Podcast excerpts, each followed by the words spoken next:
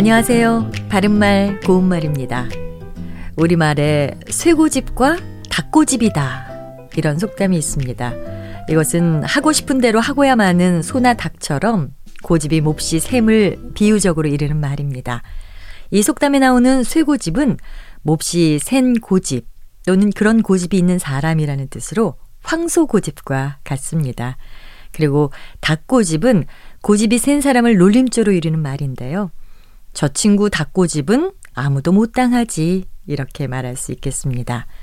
이 쇠고집과 비슷한 말로 땅고집과 옹고집 같은 것도 있습니다. 먼저 땅고집은 융통성이 없는 지나친 고집을 말하는데요.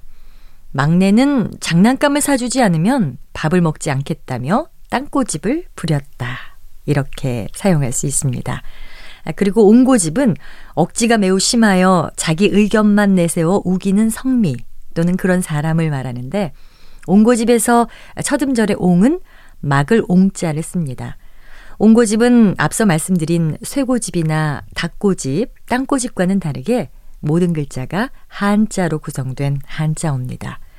참고로 융통성 없이 외골수로 부리는 고집 또는 그런 사람을 가리켜서 외고집이라고 합니다.